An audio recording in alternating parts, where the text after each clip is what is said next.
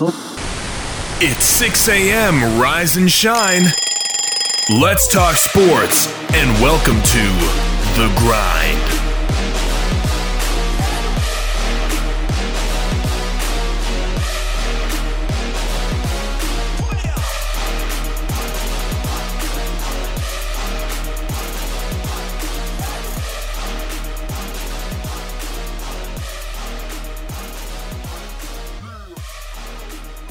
Good Tuesday to you, and welcome inside the WKVL studios of Rocky Top Sports. I'm Wayne Kaiser alongside Jeff McIntyre as we grind it out here on a Tuesday edition. Jeff, welcome back in. Hope you had a good weekend, uh, long weekend, uh, but hopefully a good one nonetheless. Uh, how you doing, man? I'm doing good, man. Glad to be back.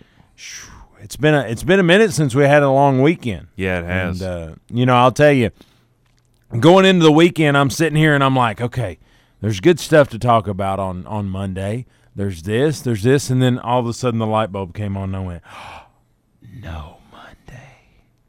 That's right. It was kind of a not a relief because again, I still felt like I had a good show for a Monday if we would have done one. Uh, you know, the SEC votes. We're we're going to talk about that. How they're going to allow players uh, to hit the campus here in about two weeks, two ish weeks, uh, June the eighth. Uh, we're, we were going to be able to talk about the match a little bit. You know, Tiger Woods, Phil Mickelson, Peyton Manning, and Tom Brady. Uh, we'll do that today. Uh, and then the Coke 600. Uh, and then the good news is, is I don't know if did you watch the Xfinity race last night? no, but I saw that was it Kurt Busch or Kyle Busch Kyle won. Busch. I mean, he like dominated. I mean, it's it, but he had an Appy State car. Like that was pretty cool. And it, I don't think it went the flavor that they wanted because it was hard to tell that it was that Appy A unless you knew it was the Appy A. But overall, probably like a, a walk up, probably the best looking car I've seen in a long time. Like, like a college car. You know, you've seen, you know, every now and again they'll and when they go to Michigan they'll do a, a Wolverine or, or you know whatever. But this one was just really cool because standalone, like you rip Appy State off of it and put somebody else that has yellow and black, and that's an awesome looking car too. It was just pretty nice. But but no, I I thought the whole weekend of Charlotte, you know, no fans is one thing, but but the way that they were able to still bring this thing on and uh, and quite frankly, still have some really good looking cars. Uh, I always love when they do things for like Veterans Day or Memorial Day because the, the the paint schemes are awesome. Like last night, oh uh, Daniel Hemric or whatever, uh, Junior Motorsports, uh, he was he had a a paint scheme like one of the fighter planes. Uh, and and it had like it looked like it had side exhaust right there behind the wheel well. It was pretty epic. It was awesome. That sounds like it'd be awesome. I have to look that up. It wasn't as good. Like I feel like, uh, and, and I don't know why, but they've just always seemed to have the that game covered. Was uh, the the petty car forty three car? They always do a really good job. Like they'll do the sheet metal look, and and it just works. That car's pretty awesome. But uh, but but anyway, full weekend of sports. How how long's it been since I was able to say that? oh, about forever. Now, yeah, yeah, give or take three marches ago. Yeah. But uh, you, you know, I'm not. Uh, it, it wasn't football. It wasn't so much. You know, a lot of a lot of the the mainstream that we would call it. But there was buzz this weekend that that I haven't seen in in, in two or three months. And what I'm saying is, is the you know SEC's talking about starting football on time. I mean, just that very statement just gets you fired up a little bit. Uh, the the basketball they're talking about how they're going to get back going. So the the realistic fact is is they they're going to have a 2020 season in the NBA. Now whether that's shortened, whether that's all played in in Florida at the Wide World of Sports facilities, however that looks. Um, there's going to be some basketball. Uh, I think you know you talk about the NCAA kind of unleashing a little bit and allowing things to happen. Uh, even New York over the weekend opened it up to, to professional sports teams. I thought it was a it's a good breath. Uh, and again, I'm not trying to get the cart too far ahead of the course or, or the horse because things things can turn negative pretty quick. But I mean, I think it's a pretty good corner that we've turned. Especially seeing New York open up. I, I think Bloomberg just said, you know what? I ain't doing anything else right. Let's just let it run. let's do it. He said, I love it. He was like, you know, y'all can open up, y'all can do whatever you want. I mean, social distance, of course. And I'm like, wow, he's serious about that stuff. I mean, he just seemed like he hadn't slept in about seven Way to days. afterthought it. Yeah, he, I mean, he acted like he hadn't slept in about seven days. He he was straight up Uh, Tennessee fans will know what I'm talking about. Mike Hamilton when he hired Dooley, he's like, I'm just tired of it. Just just just go go get it. Just do it. But uh, but man, it was it was a fun weekend. Uh, Coke 600 was back, and uh, the longest race of the year, normally the hottest race of the year, and it didn't disappoint in, in those two factors. Uh, Sunday was a, was a really good day. It was it wasn't as as fan friendly, fan exposed because you know there wasn't any fans there, but uh, it was good to see the 600 back out there, and and you'll you'll uh, you'll probably speak to it. Oh, Keselowski wins the race. Yeah. Um, I was really surprised to wake up and see that because I did not make it to the finish. Chasey Chase should have should have been right there, man. He bad decision. Who who I mean, who would have thunk it? No, well, see, that's that's part of that that you have to pay attention to that when you're the leader and it's that late in the race. You have to make that gamble. Am I going to come in? Does that because if you don't come in and everybody else does, Same, it's same game. you're on you're on old tires and you're in yeah you you have to hope that everybody else does what you do i can remember some of these some of these older races where people would choke way up coming into pit lane and oh, every- lock it down. and lock it down and then it would force everybody else to and then you could really force their hand because if they start to veer over then and, and it was because if you cross that line you can't get back out of it you've committed and it makes me wonder if maybe that might be a lesson learned for him if he's the leader going in to to try to do something like that See, I think Chase was planning for more than one overtime. I think he mm-hmm. went into the pits and said, "Listen, if I get fresh tires, I won't get back to the front with one overtime, but I can get there with two. And that would have been absolutely he the case. yeah. Because he was charging, he got to third, ended up finishing second after Jimmie gets disqualified, but he was charging there there late in that. And and should it have reset and he'd have been behind Keselowski Oh, he'd have uh, him. to push it, yeah. I mean, he would have pushed him to the lead and then slingshot. Slingshot. That's a new one. He would have used the, the little slingshot move and kind of got past him. So, Yeah. but as Johnny Majors would say, if ifs and buts were cookies and nuts, we'd all have a Merry Christmas. But he does not. He comes home with a third place finish, ends up with second place money as Brad Keselowski, a late caution, sends him uh, to a Coke 600 victory. Keselowski, uh, this was his first Coke 600 or, or World 600 or however you want to call it, and said he considers this race one of the five crown jewels of the sport Daytona 500, Coke 600, Southern 500, Brickyard 400, and Bristol Night Race. Uh, he's won all of those but Daytona now. lining up just like Rusty did. Yeah. Or, He- or Dale or or a lot of guys that took him a long time to get well, the Rusty ne- never won it. Uh, never did. never 500. got never got the 500. Nope. Yep. It's a blue deuce curse. But uh, kind of some of the winners, you know, you, you sp- speak to the. Sp- I'm I'm getting in past tense, really, really bad here. But uh, Brad Keselowski, of course, your big, big winner.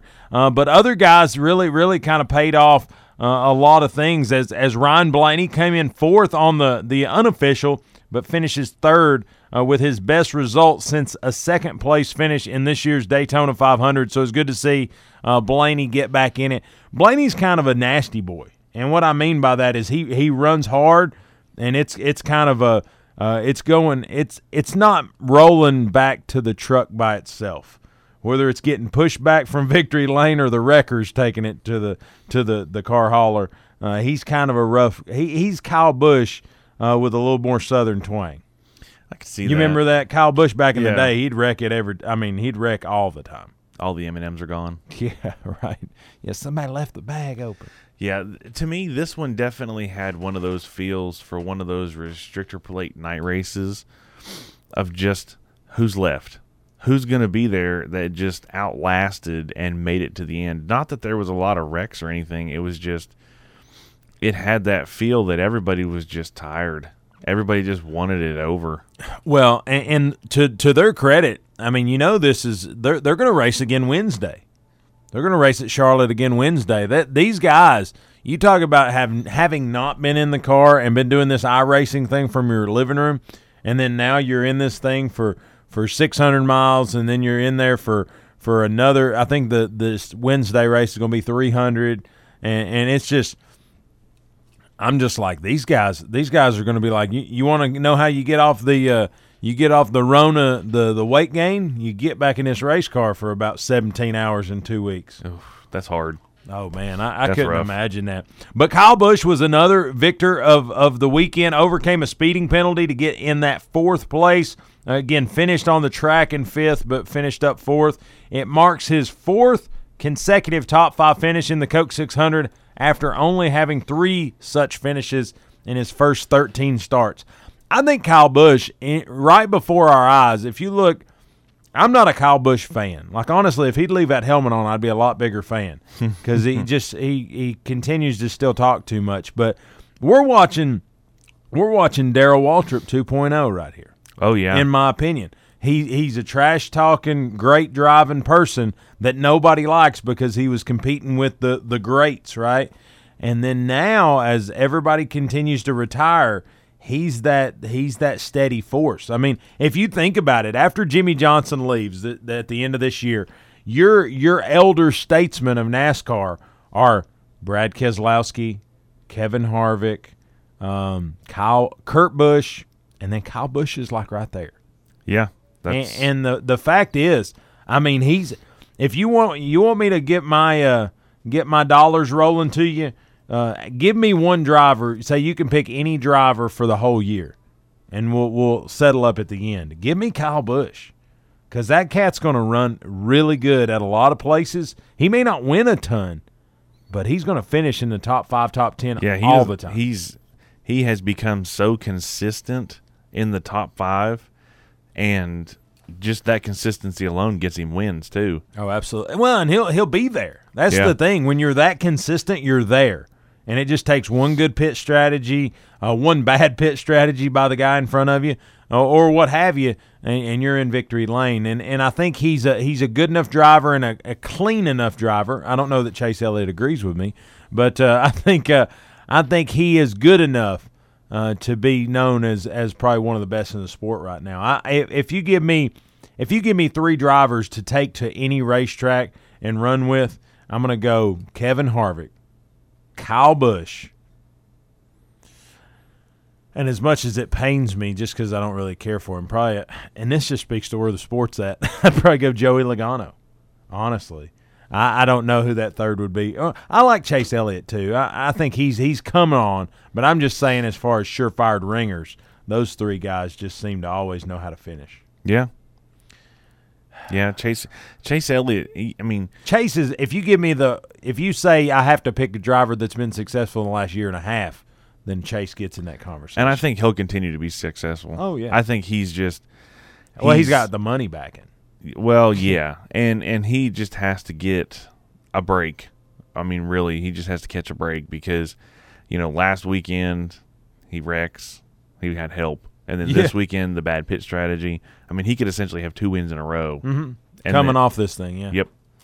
But uh, and then two other winners from the weekend. Kevin Harvick finished fifth, extending his streak of consecutive top tens to a dozen, dating back to last season. And Christopher Bell scored his first career Cup top ten finish, placing ninth. Christopher Bell, uh, Timmy Hill, uh, some of those guys from the Xfinity series. Uh, there's some promising drivers down in the in the Xfinity right now. The only thing about it is, uh, do you look at those guys ever? Do you ever see them like their picture? I don't know if they're they're going to jump in a race car or deliver my paper. I mean, they look like 12 years old. There was a kid last night that was running in the Xfinity series that I'm like, who brought him to the track? Like, I don't know that this kid has a driver's license. Well, you remember, I mean, th- they used to have so many spots filled. Everybody was, everybody had a ride. Everybody had a sponsor. It was you might have one car riding around out there that was somebody you didn't know who it was at some form, and then you always had. A Oh, you mean the sponsor or the driver? the driver? I was going to say because if it was the car, the one that had no sponsor on it always was Morgan Shepherd. we we knew exactly who that was. and and and it seemed like it was always it was always the cool kids club. Who was going to get to move up from the Busch series to make it into the cool kids club Oh, and get absolutely. them yellow stripes? And now, I don't think they can fill the seats fast enough with some of these Yeah. younger guys. So it was weird. There was a, there was a turning point in NASCAR when you, you remember when when Junior and Matt Kenseth started in like year 2000, 2001, um, that was when you had to be really good. Like you needed to prove your grit. I mean, Junior didn't move up until he had won the Busch Series twice. Yeah. Uh, that AC Delco three car is still like painted in my memory, but uh, you, know he won the Busch Series twice and then moved into a good ride. He moved into a Childress car, and then the rest is history. Uh, but now it's oh, he's finished top five twice. Let's get him in a car.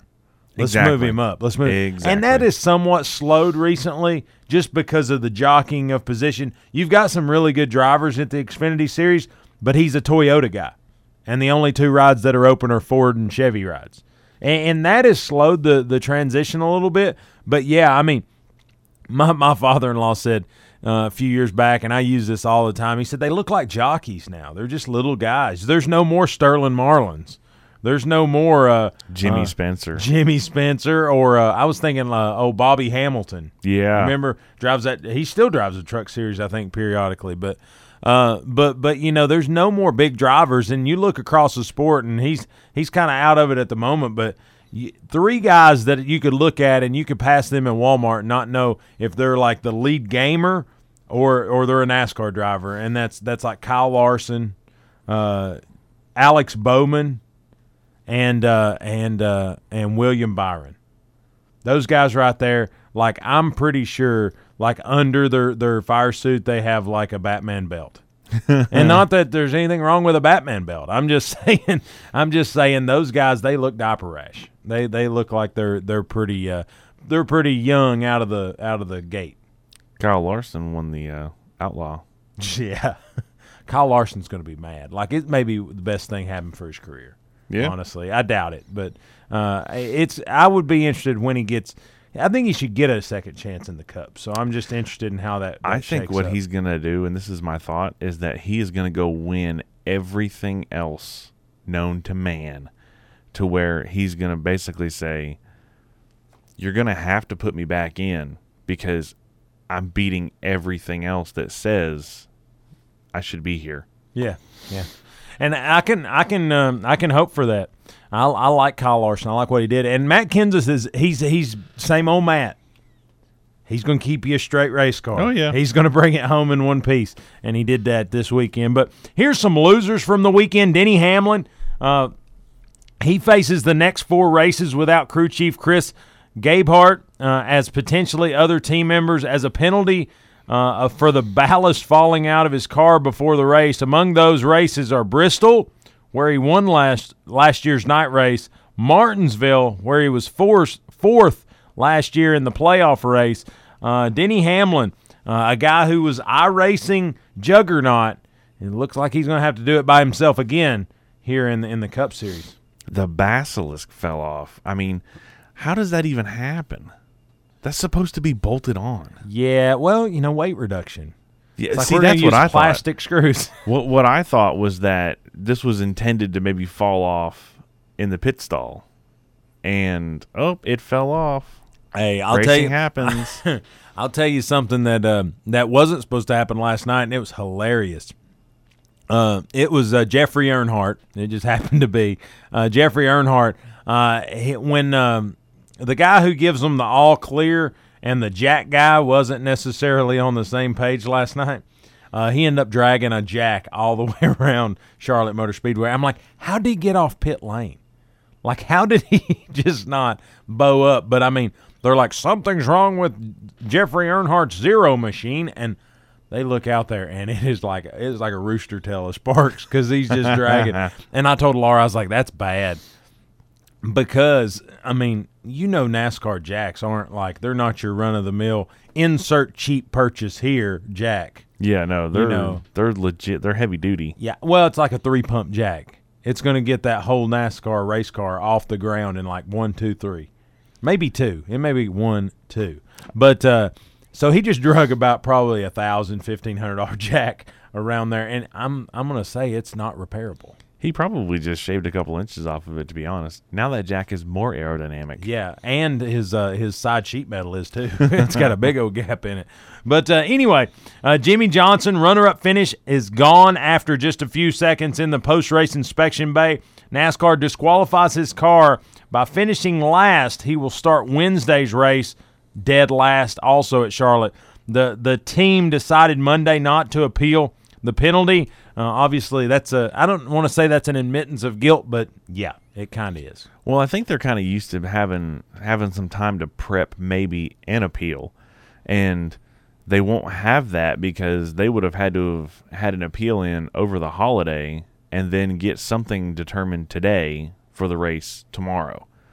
And they probably just don't have time to do it, and they're just going to take it on the chin and run with it. Yeah, I, I, think I think it's one of those deals. Why why fight it at this point? Just go out there and win. It doesn't matter. Yeah, exactly. A, DN, a DNF at this point doesn't matter. Just win and you get you're in. You know what I'm saying? Uh, talk about Chase Elliott. Uh, he finished was in second place at Darlington before the spin out by Kyle Busch, uh, and then this past weekend he's in the lead, running late in the race, and his teammate William Byron spins out to bring the caution out. At that point, that's when the decision had to be made. He wanted fresh tires. Again, I think assuming there was going to be more than one restart uh, and, and, wanting that fresh, fre- those fresh tires, uh, doesn't get it, and Brad Keselowski goes to the win, and he finishes second after Jimmie Johnson's disqualification. So uh, Chase Elliott, right on the cusp, just needs to get across the finish line, and no pun intended, but uh, but just got to get it done. Chase is is right there, real close. Uh, but this isn't horseshoes or hand grenades. So he's got to he's got to get after it. And, and and like I said, not uh, he could win this Wednesday, and it's all for naught. It'd be the best seven days he's probably had. Yeah, I I I definitely would put my money in his basket tomorrow night. I like it. I like it. But uh, but but let's uh, let's take a break. Listen to these great sponsors. When we come back, we're going to talk a little bit about the NCAA releasing some opportunity for for players to get back on campus. What some conferences has done and what schools maybe still maybe still have some hangups about whether they're going to have students on campus. But we'll do so on the flip side of the break. You're listening to the grind 100.9 FM, 850 AM, and streaming at WKVL.com. We'll be back. You don't want to miss it.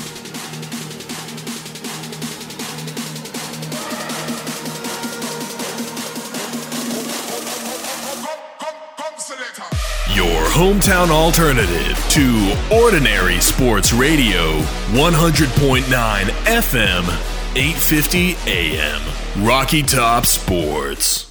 Buying a home is one of the biggest financial decisions you will ever make, and it can be overwhelming. But Donna Cry at Mortgage Investors Group is committed to making your home buying experience a pleasure. Donna Cry is my personal home mortgage specialist. MIG is rated number one in residential mortgage lenders in Tennessee. Are you considering a new home? Then use who I trust, Donna Cry with Mortgage Investors Group in Maryville. Whether you're buying your first home or your fifth, Donna will help you put your home ownership plans into action. Call Donna at 865 984 9948 or go to donnacry.com. MIG is an equal housing lender.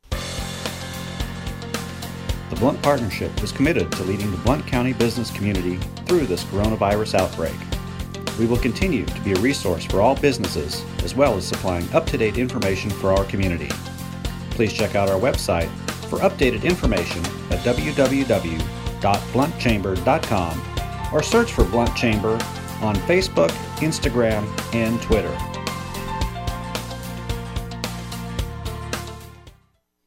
Are you looking for a place to relax and have fun after work, or a place to fill the weekend fun? Check out the Party Pub in the heart of Maryville.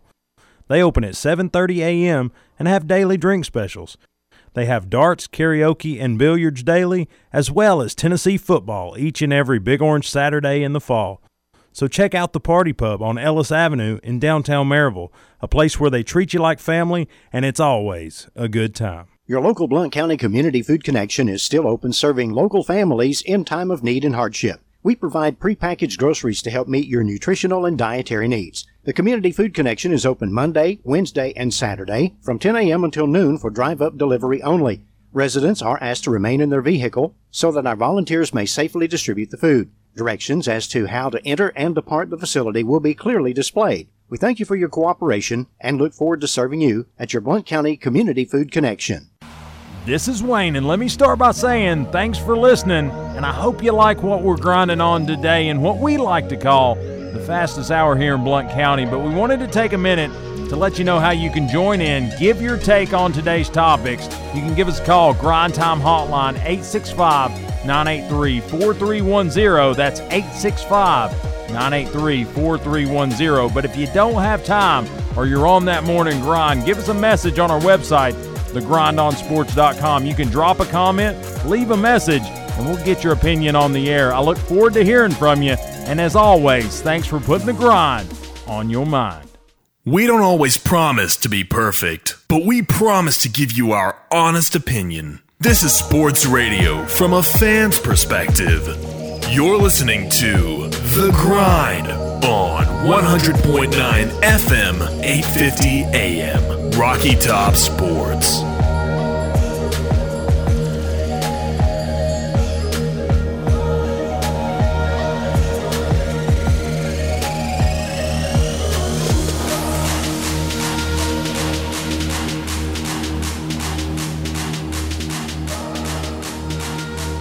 And welcome back inside the WKVL studios of Rocky Top Sports. I'm Wayne Kaiser alongside Jeff McIntyre as we grind it out here on a Tuesday edition, first day of the week here this week, uh, and we'll talk a little little college football.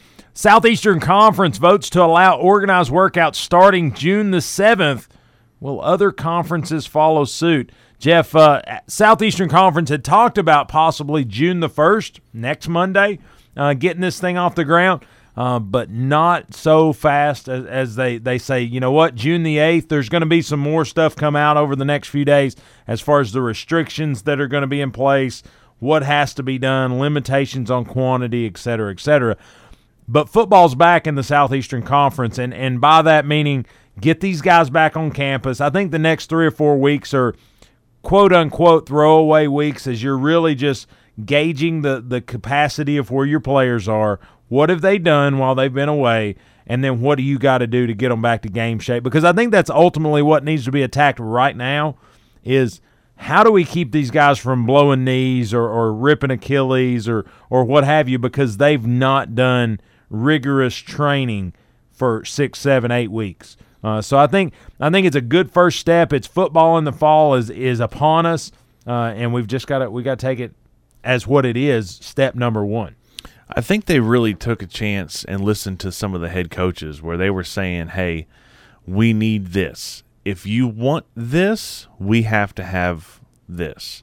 And and that's and that's this soft start kind of sort of where you can get in, you can evaluate your players, you can see where everybody's at, and then you can really make a good uh, plan and try to determine where you want to be when when you're going to start uh, really hitting it hard in training and things like that. I think this is also going to give the NCAA a chance to understand where the other conferences are at, also, because you do have a lot of uh, out of conference play early on in the season, and I think this maybe gives them a chance to understand will those games happen, or do we need to nix them out of the uh, out of the schedule? Yeah, and just rework the schedule. It says the Southeastern Conference has set the bar to see what other Power Five conferences do as it relates to the early dates. Team can resume organized workouts. The league on Friday announced it will allow team activities as early as June the 8th, and the NCAA said on Wednesday that teams can start as early as June the 1st, but SEC says not until the following week. Some schools appear to be trending towards the early date. The SEC generally considers to be one of the more aggressive leagues as far as being critical on that returning to activity. Uh, went with one week later. It said June 8th will begin a transition period that will allow student athletes to gradually adapt to full training and sports activity after their recent period of inactivity. Uh, this is what the SEC said in an announcement there on Friday. It said, under plans developed by each university and consistent with state and local health directives, certain activities will be permitted based on the ability to participate in controlled and safe environments, while others uh, recommend social distancing measures. So, uh, again, I think state by state that's going to be dictated a little bit because I know Tennessee has now opened it up. I think you can have groups of 50 or more. So, uh, at that rate, uh, you can have some pretty decent organized team activities. Whereas, you know, Uh, even even locally, Alcoa and Maryville, uh, they're a little bit more critical. They're keeping it still to that ten even through this week that I'm aware of. So uh, I, I think that's going to be that's going to be that creative side of when to inject reality. You know, when to put this thing back on on play instead of slow mo. Uh, that's going to be up to each uh, each university. But it said the Big Ten, Big East, and Summit League conferences, which oversee uh, Nebraska, Creighton, uh, and, and, some other schools respectively, have yet to formally vote on their earliest state uh, dates. Although Ohio State has already targeted June 8th as its first transition day, so it looks like they're they're trying to just take it upon themselves. It said Greg Sankey said schools can have their own small tweaks to protocol, but the league wanted a collaborative approach to health and safety uh, as they, they attack the return after the pandemic. It says while each institution institution will make its own decisions in creating defined plans to safely return student athletes, uh, it is essential to employ a collaborative approach uh, that, that public health officials, coaches, sports medicine staff are all on the same page. Uh, I, I, think that's a that's a huge point uh, in in a positive direction. You know, it's it's one of these things. There there is, well, there's probably more than this, but there's like three huge schools of thought, right, in this whole pandemic era and what what's been going on. There's the, it's a ploy, it's fake. We don't need to do anything. Let's just get back after it. I don't necessarily um, subscribe to that one. Uh, I think there there's maybe a little hype, but there's a lot of risk. So that's where I. And then there's the middle ground, which I feel like is where I'm at, where I think there is some elevation of negativity from media and different things that that kind of has. Here's a good one. Exacerbated mm-hmm. uh, this this this whole situation has blown it up a little bit. But I think there's some real risks. There's some real negative effects that come from this and, and, and it needs to be dealt with accordingly. So I, there's that middle ground, which is where I feel like I, I kind of lie. And then there's the the complete opposite. The uh, the uh, you, you, know, I don't know, put a fogger on the shoulders facing backwards so that you're you're catching every surface that you might have ever touched. Uh, and, and, there's that side of things. So I think at all universities, there's all three segments engaged. Maybe even on certain coaching staffs, there's all three segments engaged. And, and so it's a matter of how are you going to attack that? How are you going to pull your, your students back in? Because there's, and, and again, I don't want to I don't want to stereotype or whatever, but there is there are players and families that are in all three categories as well. Well, get him on back in there. He needs to get back to school, or he ain't coming back. He ain't coming back till there's a vaccine or da da da da da. And so all that dynamic is something that's going to have to be unfolded once you can come back to campus. You know, there there may be a situation to where a big time athlete doesn't feel comfortable coming back this early. Yeah, and I think that that's going to be something that they're going to have to really understand and they're going to have to work around is how do you make these kids feel safe? How do you cater to all three of those schools of thought at one time to where everybody feels comfortable coming back when you give your start date? you know, it was interesting that you mentioned Ohio State because we've been talking about the SEC, and the SEC as a collective said we're good. Well, Ohio State, you know, Big Twelve or Big Ten hasn't. It takes twelve teams to get ten good ones. Yeah, and so and and and it, but who who do you hear from? Ohio State. Why? Well, because they normally contend for a national title. So the ACC hasn't who are you going to hear from? Clemson. More than likely. You know, and so I think you're going to see this, and they're going to be like, listen, if you want us to compete, we need to be ready. Well, and I think everybody looks and and and, and you know, I, you're kind of a Big Twelve guy, I guess. Like you're kind of really like a Big East guy that's been forced to be a Big Twelve guy. Yeah. Uh, but here's the deal: when the Southeastern Conference makes a recommendation, or they say this is when we're starting, that race is already even at best. So you can't get behind the SEC. Right. Because that that's and that's where Ohio State. I guarantee that's where that came from. It's like it's kind of like the old uh, uh, CVS Walgreens thing. You know, you know what I'm talking about. Like one of those companies, and I'm going to leave it because I don't really remember which one's which. But one of those companies does all the geographical uh, studies. They do all the the where the population is in reference to other stores. Da da da da da, and that's how they place their stores. You know what the other one does? Puts them right across the street from them. Yeah.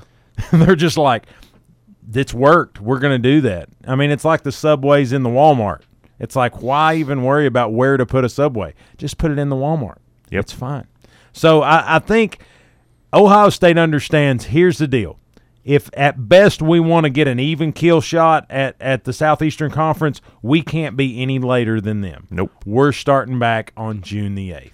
Uh, if it, you can't let Alabama get ahead of you, you can't let Florida get ahead of you, and you can't let Georgia get ahead of you. And then that's just that's just a very small fraction of that conference. Right. And so at that rate, yeah, I think you're going to see you're going to see ACC, Big 12, Big 10 all kind of go towards what the SEC's done. And I think it's it, it means a lot that the SEC kind of put that first foot forward. Said, "Listen, we're we're cool. We appreciate the June 1st date, but we're going to go June 8th." And I guarantee the way this is going to roll is coaches will be there June the 1st. They'll be getting facilities back clean. They'll be doing a lot of things uh, to get this thing ready for, for the ground running kind of situation come June the 8th. And and and I think that's smart and that, and that gives you a lot of time. You could literally do the entire month of June as none more than than game shape recovery, if you will.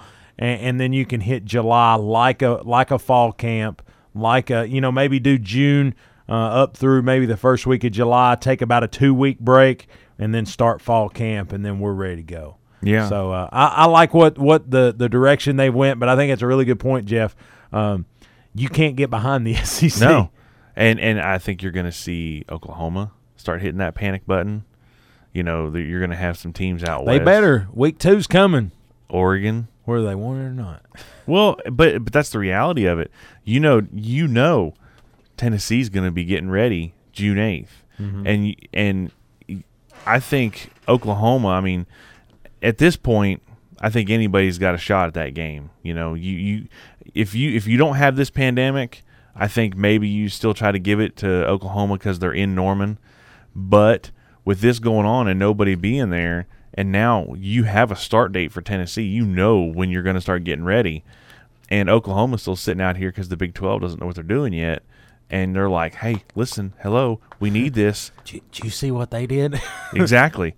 And and they're they're going to start putting pressure on their Just- commissioner. Just like my little boys say, but but but but mom. Yep. Yeah, yeah, that's what's happening. I um I don't know. I don't know. I, I just love that that I understand where Tennessee's at now. Like I can now go uh, to to they're not going to have baseball games, which I, honestly I love Tennessee baseball. I really do, but I really love going to Tennessee baseball in the spring because you can go to the baseball game and watch the baseball game and then turn around and watch the the spring practice That's cool. and uh, I didn't get to do that this season. But if if we get back alive a little bit, it gives you a reason to drive over to campus. It gives you a reason to to kind of speculate about what's going on over there. You get to see these quarterbacks get back in the throw of things. You've seen Jarrett Guarantano and the infamous moon pie face. Uh, he is he is flat put on some weight. Uh, whether that's to to take the hits that he likes to take, or whether that's to be aggressive and, and to, to kind of take the job uh, from some of these young bucks, we don't know. But I'm excited about everything for Tennessee. Just what the the heat that they've brought in the recruiting trail can that translate to the football field? Can the the streak continue? You know, after the the eight win season, the bowl win, uh, all those things, can it can it factor back in uh, to the 2020 uh, football season? We'll see what that looks like. But the start date will be June the 8th. Love what that looks like and can't wait to get back after it. But, Jeff, let's take our last break of the day. Listen to our fine sponsors. When we come back, we're going to talk the match. We're going to talk about Tiger Woods, Phil Mickelson, Tom Brady, and Peyton Manning. It's a, it was a matchup that uh, the weather didn't necessarily cooperate very well, but they continued to play through. And uh, and uh, let's just talk about Tom Brady's pants uh, doing a little social distancing. We'll, we'll talk about that on the flip side of the break as Manning Woods victorious victorious in in the match, but uh, Tom Brady had some some moves of his own. We'll talk about that on the flip. You're listening to the Grind, 100.9 FM, 850 AM, and streaming at WKVL.com. We'll be right back. You don't want to miss it.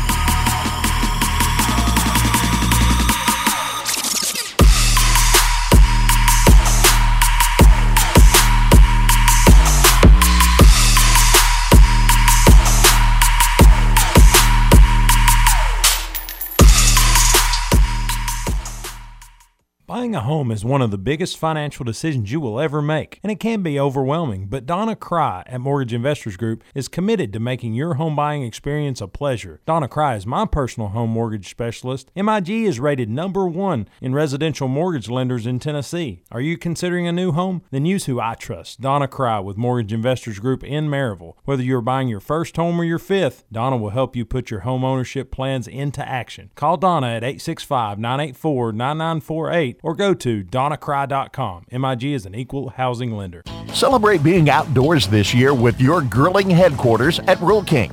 And this week's Rudy Special will add extra flavor to your grilling. A 20 pound bag of Griller's Gold pellets is normally $11.99, but for a limited time, they're now two for 12 bucks. Choose from hickory, fruit wood, or competition flavors. Bring the best out of your grill foods this summer with two bags for 12 bucks while supplies last at your neighborhood Rural King, America's farm and home store. Are you looking for a place to relax and have fun after work or a place to fill the weekend fun? Check out the Party Pub in the heart of Maryville. They open at 7:30 a.m. and have daily drink specials. They have darts, karaoke, and billiards daily, as well as Tennessee football each and every Big Orange Saturday in the fall. So check out the Party Pub on Ellis Avenue in downtown Maryville, a place where they treat you like family and it's always a good time. In uncertain times, you can be certain of this. The Salvation Army is serving those most in need with help and hope. Thanks to your donations, the Salvation Army is helping those affected by COVID 19. Those who've lost wages, who have no home to retreat to, who need food, help with utilities, and most of all, hope. To see how you can continue to make a difference, visit SalvationArmyUSA.org. Have you heard about or seen the Grind's brand new user friendly website? If the answer is no, I think you're kind of missing out. Our brand new website has ways to hook into the Grind from social media with links to Facebook, Twitter, Instagram, and SoundCloud so you can grind it out with us on social media. But if you say, I don't like social media, but I like podcasts, we've got those too. You can download the Grind Podcast on Apple Podcast and Google Play Music directly from the website. It's a one-stop shop for everything The Grind. Check us out online, thegrindonsports.com. That's thegrindonsports.com. Got golf? EgwaniFarmsGolf.com 970-7132. Have you been asking yourself if it's time to take that business idea and make it a reality? Do you need help with marketing or getting a leg up on the competition? Then check out my friends at 42nd Street Marketing right here in Maryville, a company invested in Blount County and ready to help. They can take your business to the next level. Mike, Jana, and the staff at 42nd Street are a dream to work with, and I'm proud to say that they built the grindonsports.com into what it is today. But if you need marketing and maybe don't know where to start, check out my guys at 42nd Street Marketing right here in Maryville. Their phone number is 865 982 7007, or you can check out their work online, 42sd.com. Again, phone line is 865 982 7007 or online at 42sd.com. Check them out. I think you'll be glad you did. Got something you're grinding on? Give us a call at 865 983 4310. Now back to the grind with host Wayne Kaiser. 100.9 FM, 850 AM. Rocky Top Sports.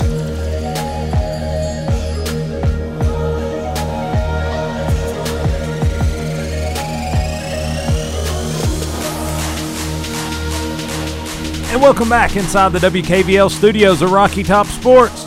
I'm Wayne Kaiser alongside Jeff McIntyre as we grind it out here on a Tuesday edition. Well, well, Jeff, it's back to normal as we've we've talked NASCAR, we've talked college football. Now we're going to talk golf. Like we can't get all over the map any more than that. We're doing a good job. Like, and we we were talking a little bit of Happy Gilmore at the break, so I feel like we're not completely leaving our roots of our, No. our comedy movies. We didn't talk any food. Eh, maybe tomorrow. Yeah. Maybe tomorrow. But anyway, uh, the match number two was in the uh, in the books after this weekend. I don't know that I knew that it was called the match. I thought it was just you know Tiger versus Phil, Peyton versus Tom. I just, uh, you know, I never knew that it had a name, but uh, as as it kind of come closer, uh, the match number two was kind of on on the hook, and it was really. Um, it was really intriguing. A Sunday that, that had the Coke 600 in it, and, and, and it was really good. I thought it was a nut. It was back to if normal has seen me since March, it was Sunday because I tuned tuned into the match and then about six o'clock kicked it over and little did, did a little split screen. Uh, did the Coke 600 and the the finish of the match, and uh, man, it was. I was like, we're doing it, Harry. Yeah. like we've got real sports on two different TVs. Yeah, it was it was definitely a little bit back to normality, and coming from sports that can stand to probably not have people there that c- could really support that. Um, definitely was was ready for it to be back. I'm glad. I'll tell you, uh, you, you know, golf's one of those that it, you know, again, a Happy Gilmore reference. You you know, you like it landing on the guy's foot and them having to play off of it. You like you like the guy that runs through the crowd and like finds the ball. Like there's a certain bit of, of play there, but golf's really uh, they can do a good job of keeping it on the athletes and uh, and really having that conversation piece. Uh, that really talks things out. But what I liked about this was is everybody was mic'd up which I think uh, some of those early shots from Phil Mickelson and Tom Brady, they wish they weren't mic'd up. But uh, but nonetheless, at Medalist Golf Course, uh, it, which is basically Tiger Woods' home course, uh, the rain had came. They were doing their thing, but uh, give them credit. Uh, they really they really kind of worked through it and, and, kept playing. But it was Tiger Woods and Peyton Manning on a team, and Tom Brady and Phil Mickelson on the other team. It was for COVID nineteen relief, was what they were playing for. Uh, what their uh, their their I guess their efforts were going toward, and and I thought it was really cool because they were uh, very much. Uh, every hole had its thing, you know, closest to the pin, longest drive. Uh, they even had a hole that you used the same club the entire hole. and it was awesome because I think Phil Mickelson used a six iron and Tiger Woods used a four iron. Nobody used a seven. I think Peyton did. That would make sense. But the thing is, he would get it. But the thing is, is he, uh, he, uh, but Tiger nearly hit like a 12, 15 foot putt with a four iron. Oh yeah. Like it's just, it, it was stupid. So that's that's from Tin Cup. Ting- He he yeah. parred the back nine with a seven iron because he broke all of his other clubs. and if anybody was gonna do that and make that reference, it would be Peyton. True that. True that. But uh, you know, it, it's one of those. This was the first PGA Tour event. Uh, well, it wasn't a PGA Tour event, but the first thing that happened Right. with PGA Tour players uh, since the the COVID shutdown. Uh, the first PGA Tour is set to happen here in a couple weeks.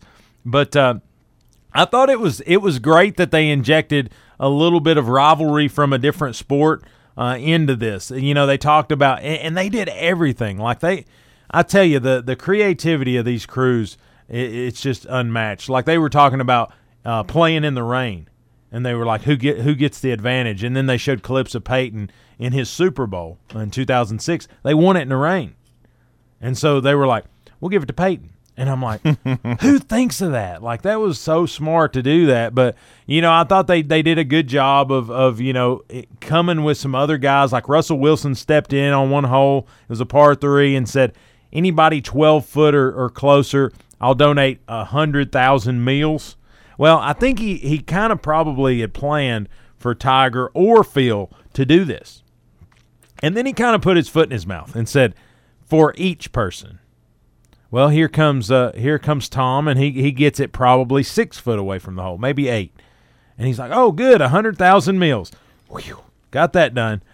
Peyton, eighteen inches from the hole.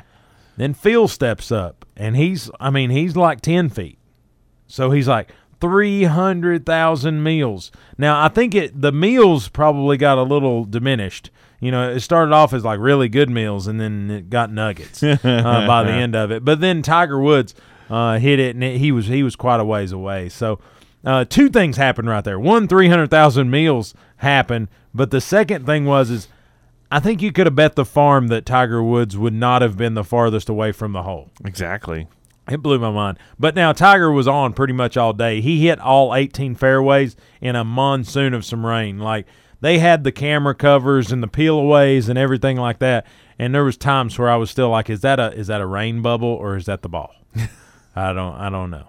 But uh, it was a great it was a great little match. And and honestly, uh, I, I kept telling Laura, you can tell who's been retired because uh, Peyton's game was pretty tight. I mean, he he was pretty good. He understood what he needed to do, and uh, and and of course he had a pretty good helper there in Tiger Woods. But uh, I thought Tom and Phil were a little tight early on. I don't know if it was uh, again the weather or what it was, uh, but uh, you, you, know you just saw some some little shake from that side of the court course that you didn't see from Peyton and Tiger.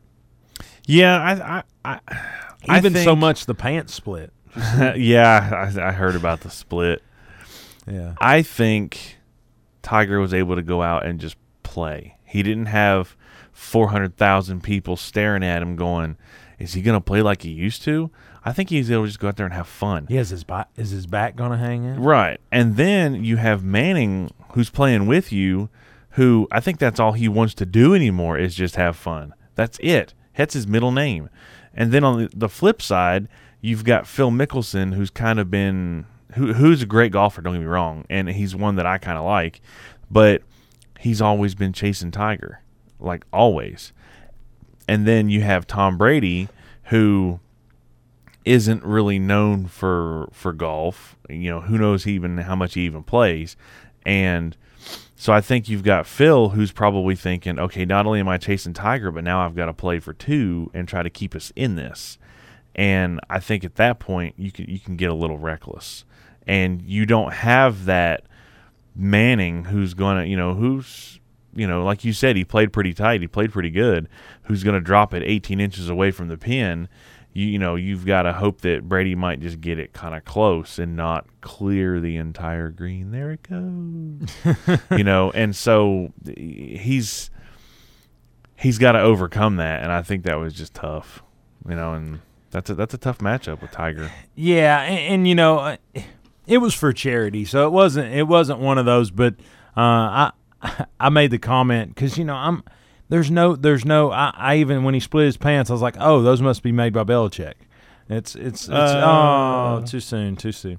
But uh, you know, he put those rain pants on and just kept, you know, like Laura said, the wind didn't have a chance because they were like windbreaker looking pants. It was hilarious. But, but anyway, uh, I thought it was pretty symbolic, honestly. You know, and and I'm I'm kind of tongue in cheek at this, but you know, it was Phil and Tiger. Tiger's the one that's the chased, right? and then it's Tom and Peyton. I thought they coined it right. I've always said Tom's been chasing Peyton records.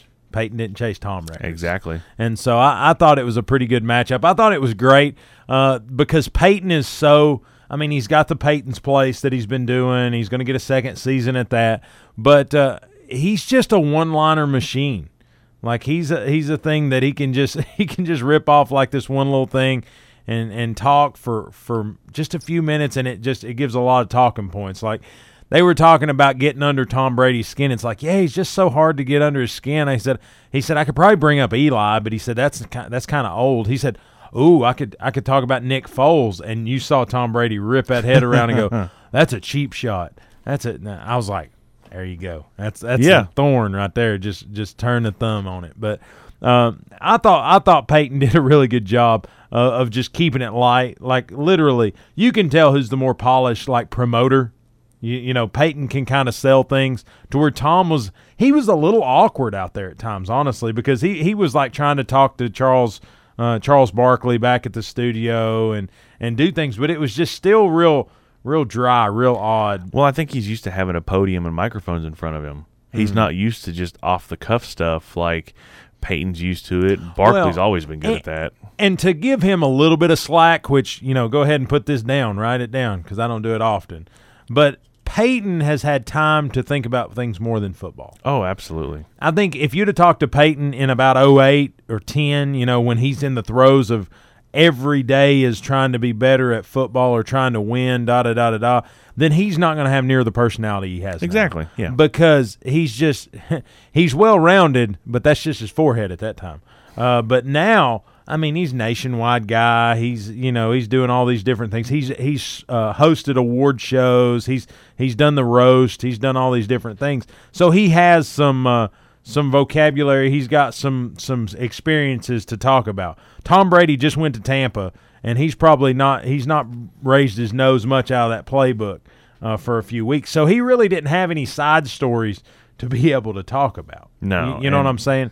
I think you're spot on. But I, I thought it was really cool that uh, he sunk that hundred yard uh, that fairway shot and it ripped back and went in the hole right as Charles Barkley was talking trash. That's good. Yeah, because I mean, I just he said, "Come," and you could tell he for a half second forgot he was mic'd up. You know, and that's the other thing about Charles Barkley is he talks trash knowing that when he swings that golf club, he looks the way that he does. And he still talks trash. Charles Barkley is, uh, I mean, he's a he's a he's kind of a national treasure.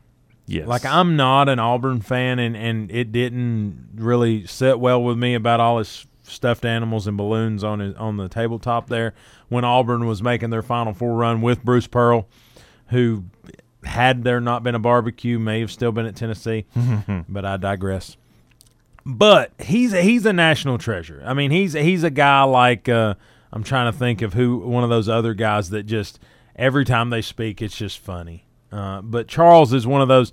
I know I look funny. I know I'm heavy. I know I'm bald, but I'm gonna be Charles. exactly. And it talks about, uh, uh, you know, he was in the, the Last Dance and was talking about, you know, there's no shame in losing to Michael Jordan, da da da da da. But uh, he also had that moment when he told Chicago, better take that stuff off of Windows because he's just he's that guy. You're not going to turn Charles away from Charles. No.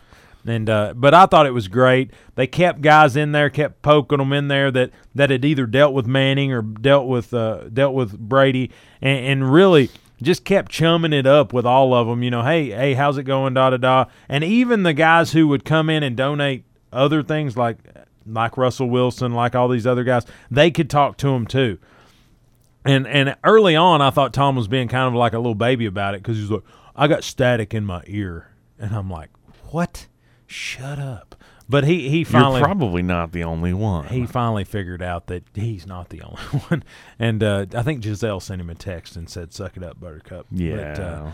but anyway, probably my favorite comment, and I got to get this in here before we, we get out. But uh, they ask, you know, basically about wardrobe, and you know, there was even some some little cartoons that had come out that was like Sunday attire, and it had Peyton in a red polo and black pants, and Tiger also, you know, because that's Tiger's Sunday look. And Tiger, of course, just in, in normal form, red shirt, black shorts which obviously that was a faux pas from the word go. You can't wear shorts at, at that level of a course, but they're Peyton Manning and Tiger Woods, so they do what they want. but uh, they ask about it, and they said, you know, Phil and Phil and Tom's kind of matchy matchy. You know, they got the navy on, and and they're kind of a they look like a team. He said, why aren't you wearing um, red and black? He said. He said, I don't wear red and black. He said, that's Georgia Bulldog colors. And again, this is paraphrase. You can catch the video on, on YouTube. But he said, if you wanted me to be sick on the first hole, he said, that's what we'd wore. That's and right. I'm like, that's awesome. And then he just continues to, again, put that thorn just deeper and deeper. But when he goes, I'm not giving Kirby Smart something he can put on his social media. I'm like, he is the man. And uh, so that was like one of my favorite things. And then uh, uh, I don't know if you saw it, but Tom Tom tried to shake uh, shake the the University of Tennessee tree a little bit, and uh, he got the smoky head cover off one of Peyton's clubs, and uh, acts like he's going to stomp on it. And I thought Laura was going to go through the TV. yeah, that would be the appropriate reaction. Well, I mean, appropriate is is in the eye of the beholder. uh, I would say aggressive uh, is is true, but here's the thing. Here's the thing. Tom went to Michigan, which already has water well under the bridge, and uh, and, and the fact that uh, Vol Twitter uh, got a guy fired before he was ever hired, that's something you don't mess with. That's that's a shining moment right there. Well, I mean, hey, it's one of those things you can either run from it or embrace it Embrace it. and we are embracing it. But hey, we've run out of time. Don't miss top of the hour. Jason Swain and the Swain event. And what is a block of sports right here in Blount County? But if you're on your way to work or on your way home, take care, be safe, and yes, grind on. We'll see you tomorrow. You don't want to miss it.